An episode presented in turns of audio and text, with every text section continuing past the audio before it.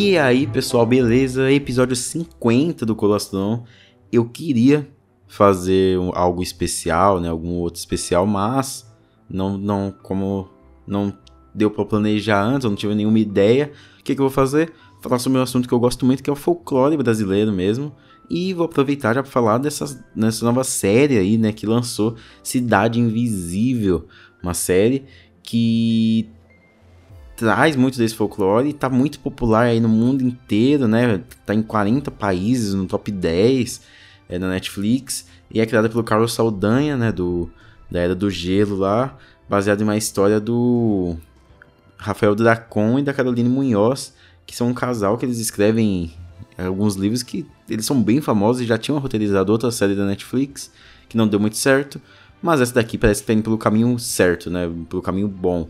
E assim, para começar, eu queria falar que eu tenho uma história com Cidade Visível, porque o meu TCC da faculdade, ele foi sobre folclore.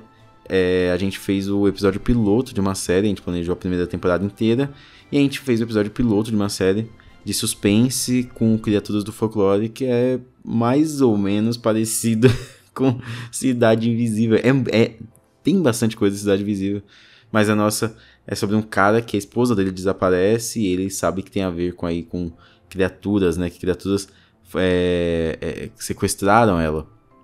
Mais, mais ou menos parecido, né? Só que a esposa do protagonista aqui do Cidade Visível, ela foi morta mesmo, né? E aí, paralelamente a esse nosso protagonista, também tem uma menina que ela é filha do prefeito da cidade, a mãe dela morreu quando ela era criança, e o prefeito da cidade pode estar por trás de tudo isso, pode estar por trás do controle dessas criaturas, e ela vem, volta pra cidade e ela tem que se unir com Chico Zureta ali, que é o nome do radialista protagonista, para eles é, resolverem esse mistério. O primeiro episódio está disponível no, no, no YouTube, se chama Urihi. U-R-I-H-I. Pesquisa lá o Urihi Estúdio Conversível, que é o nome da nossa produtora. E você vai ver lá, tem o teaser, tem o making off também. Que eu fiz o teaser making off, né? Eu montei e também o episódio da série completa tem 30 minutos. Tem aqueles problemas básicos, né, de série feita por estudantes, né, que é problema de áudio aqui ali, tem cenas, tem diversos planos, não precisava de tanta coisa, sabe, plano daqui, plano dali, plano dali, plano fechado, plano aberto. Mas é aquela coisa, né, é do melhor que a gente conseguia fazer naquele momento. Claro que hoje em dia nós faríamos melhor, né, é, como das, daqui cinco anos nós faríamos melhores do que, do que hoje, né, é, mas é o melhor que a gente podia fazer naquele momento e é um trabalho que eu mergulho muito de ter feito. Então, se você quiser, vai lá e assiste, tá bom? É, então, vou falar sobre aí Cidade Invisível, sobre folclore e sobre a resistência a partir disso, beleza? Meu nome é Alisson Cavalcante e esse é mais um episódio do podcast Colastron, episódio 50 do podcast Colastron.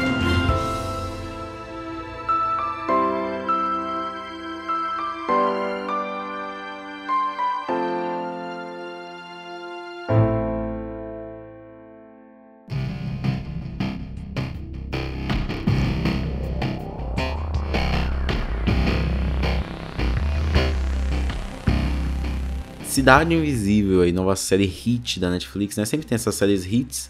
Ainda bem que tem algumas brasileiras aí no meio, né? E essa daí é uma delas. É, isso eu acho que é porque ela soube unir muito bem essa trama de mistério, tendo como plano de fundo aí a cidade do Rio de Janeiro. Com tudo isso, também inclui algumas criaturas folclóricas, que na maioria das vezes a gente vê mais no contexto infantil, né? Em desenhos infantis, em séries infantis é, mas aqui conseguiu dar um, um, ar mais adulto e formou essa trama que consegue ser bem cativante mesmo. Apesar de ser às vezes simplista em algum certo ponto e, e, nada criativa, assim, algumas. É, no roteiro quanto na direção, né? Haviam cenas ali que poderiam ter um impacto maior particularmente curti a série como um todo, gosto de ver esse subtexto ambiental, né?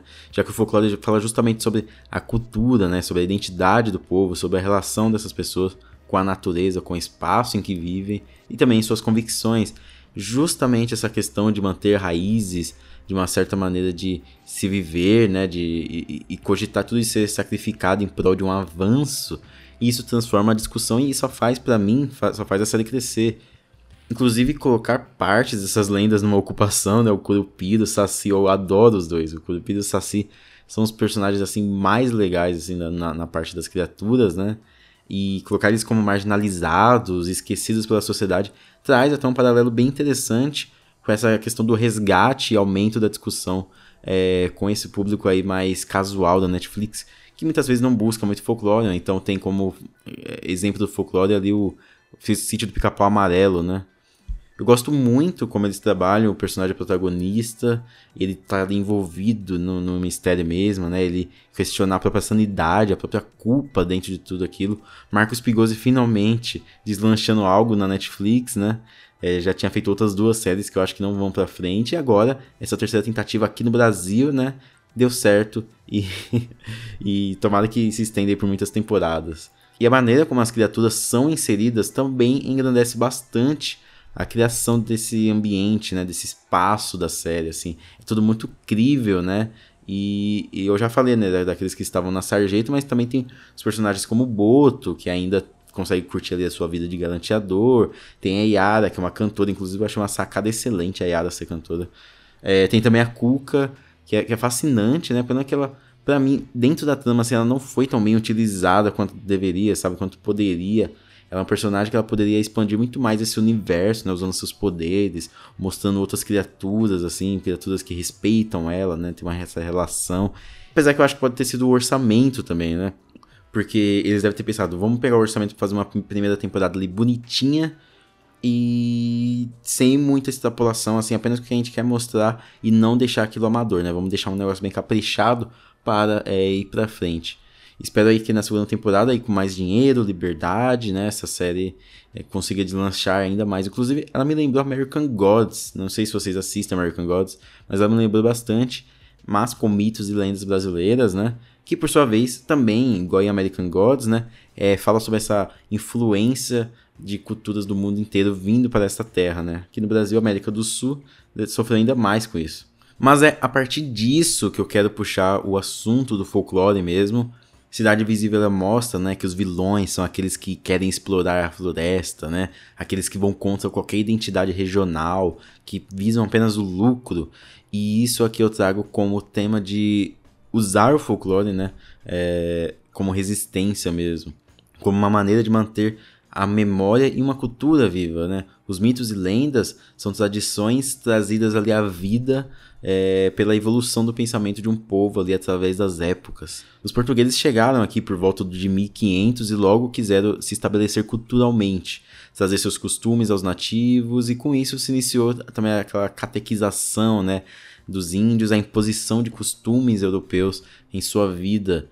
Mas apesar de toda essa barbárie, dessa cultura forçada, eles registravam muito, né, sobre que eles faziam aqui. Claro, não é um lado bom, né? Não existia um lado bom, um lado bom nisso. Mas apesar disso, ainda sobraram resquícios daquela cultura porque eles escreviam, eles falavam sobre aqueles povos. É, em cartas, né, em livros de colonizadores, de padres e até ladrões. Padre Nóbrega, por exemplo, foi um colonizador que pisou aqui por volta de 1549 em uma de suas cartas ele fala, né, sobre Tupani, que é uma espécie de entidade divina que os deuses, que os índios cultuavam, e nada mais é do que Tupã, uma entidade que simbolicamente talvez ela seja algo parecido como Deus, né? Essa pessoa que rege a existência, que criou toda a vida, né? As lendas, elas têm muito a ver com explicações para fenômenos também. Tipo, falar, sei lá, que um, um deus batendo o martelo dele causa trovões, tá ligado? E há uma lenda, inclusive, da pisadeira, que ela pisa assim na. Quando você está dormindo, ela pisa no seu peito e ela interrompe sua. Ele interrompe sua respiração, né? E te paralisa durante a, o seu sono, né? Sua noite de sono ali. Hoje em dia conhecemos isso como é, paralisia do sono, né? que só que antes sem a, sem a possibilidade de se aprofundar no assunto, sem a possibilidade de fazer é, estudos é, as lendas eram meio que desculpas, né, para esses acontecimentos mundanos, no, normais. Inclusive, essas pessoas que contam histórias, que contaram histórias passando aí por gerações, né? Quem não tem aí uma avó, uma tia que vai passando costumes, né? Essas pessoas é, que fazem essa cultura continuar existindo, né? A dedicatória do, do livro Antologia do Folclore, volume 2, do Câmara Cascudo, ela é bem bonita ele escreve bastante sobre folclore, foi um grande pesquisador. e traz uma homenagem aos contadores de história, né? Na dedicatória ele fala: aos cantores e violeiros analfabetos e geniais, às velhas amas, contadeiras de histórias maravilhosas, fontes perpétuas de literatura oral do Brasil, ofereço, dedico e consagro esse livro que jamais hão de ler. Muito belo. muito belo, né? Sem palavras. Eu lembro quando eu li, foi a primeira coisa que eu li do livro e eu achei muito bom. Já vamos um pouco pro lado, pra influência, né, europeia nas lendas.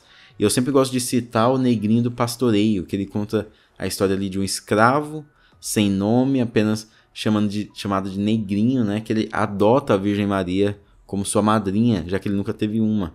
Ou seja, escravos africanos adotando ali uma religião imposta, né, pelos es escravizadores ali. Nossa, falei certo? Escravizadores? É isso mesmo? É. é. Ou seja, os costumes, a religião dos opressores é, servindo como algo confortante para os oprimidos ali. É para se pensar, né?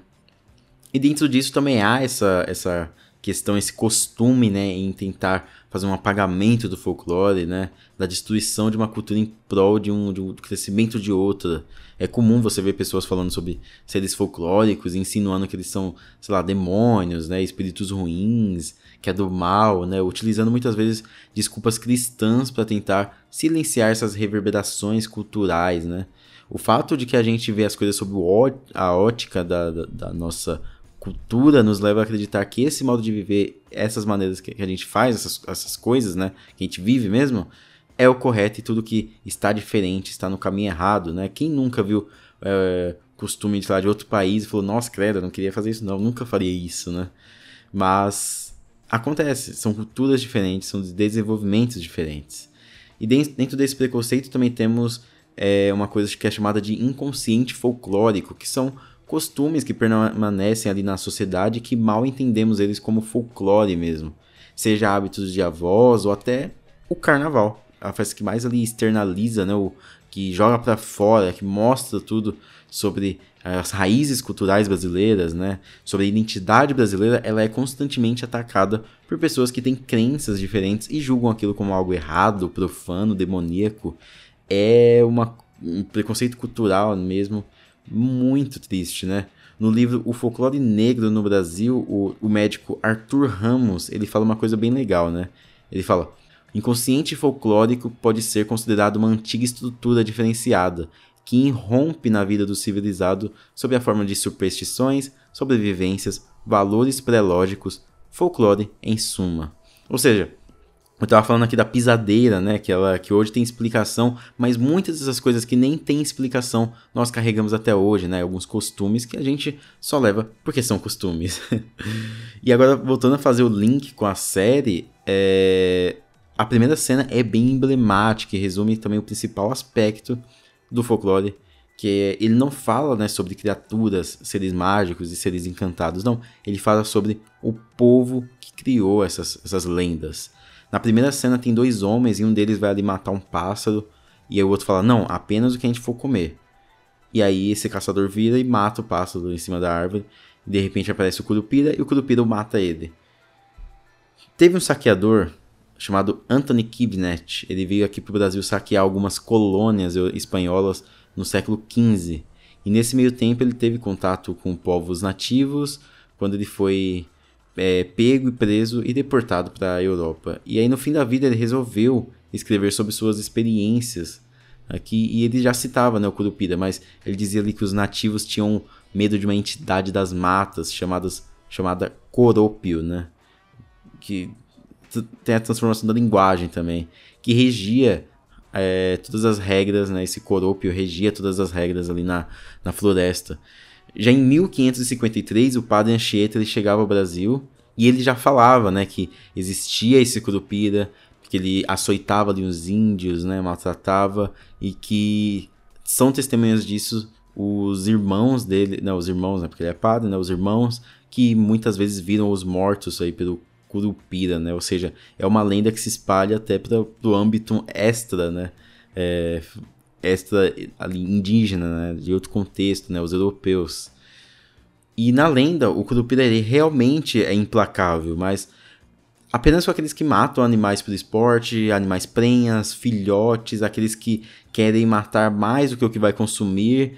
E agora, se você só respeitar, chega lá, vou matar isso daqui para comer com minha família, tá de boas. E você acha que talvez seja ela, o Curupira seja essa criatura com código moral tão alto? Não, porque quem criou isso foram aquelas pessoas que criaram as lendas, né? Os mitos, criaturas e seres mágicos, eles falam sobre um povo, ele mostra o inconsciente e a identidade daquela cultura e, consequentemente, das pessoas que vivem naquela cultura. Por isso que colocar essas lendas nos holofotes, aí trazer um resgate desses relatos, estudar não só quando criança, mas também nas aulas de história do ensino médio, colocar também isso na grade, tudo isso é uma retaliação contra uma cultura, uma política que tenta apagar as origens de um povo colonizado. Isso é importante para manter vivo o espírito de quem já viveu aqui nessas terras, de quem fundou essas terras. E também é importante para nos entendermos mesmo como um povo, para mostrar nossa origem e evidenciar a grandiosidade cultural que tem aqui no nosso quintal, que tem aqui na nossa terra, que tem na nossa história e que existe no nosso sangue.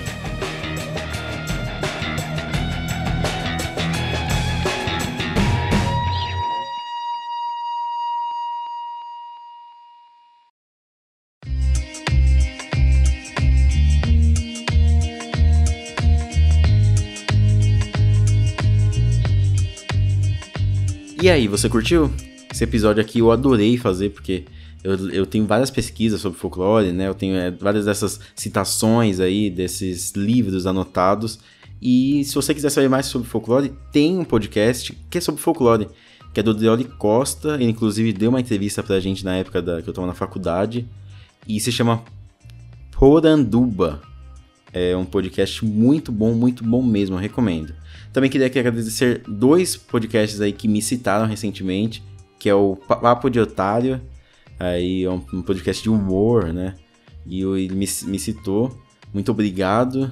E também o podcast 3 é Demais, que é um podcast super legal, que ele fala sobre trilogias, né? Ou seja, três é demais, né? Então ele fala sobre trilogias, sempre pelo terceiro filme, às vezes re recapitulando também os outros filmes, e eu acho espetacular. Eu acho muito legal, desde a ideia eu acho muito legal, até também o, a, a execução deles, eu acho muito bom. O Lucas e o Herbert, eles mandam muito bem.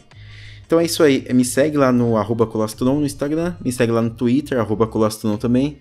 É, sempre tô postando coisas por lá. No Twitter eu sou comentador oficial de Big Brother. Então se você gosta de Big Brother, me segue lá no Twitter, beleza? Então, muito obrigado, se cuidem na vida e até mais.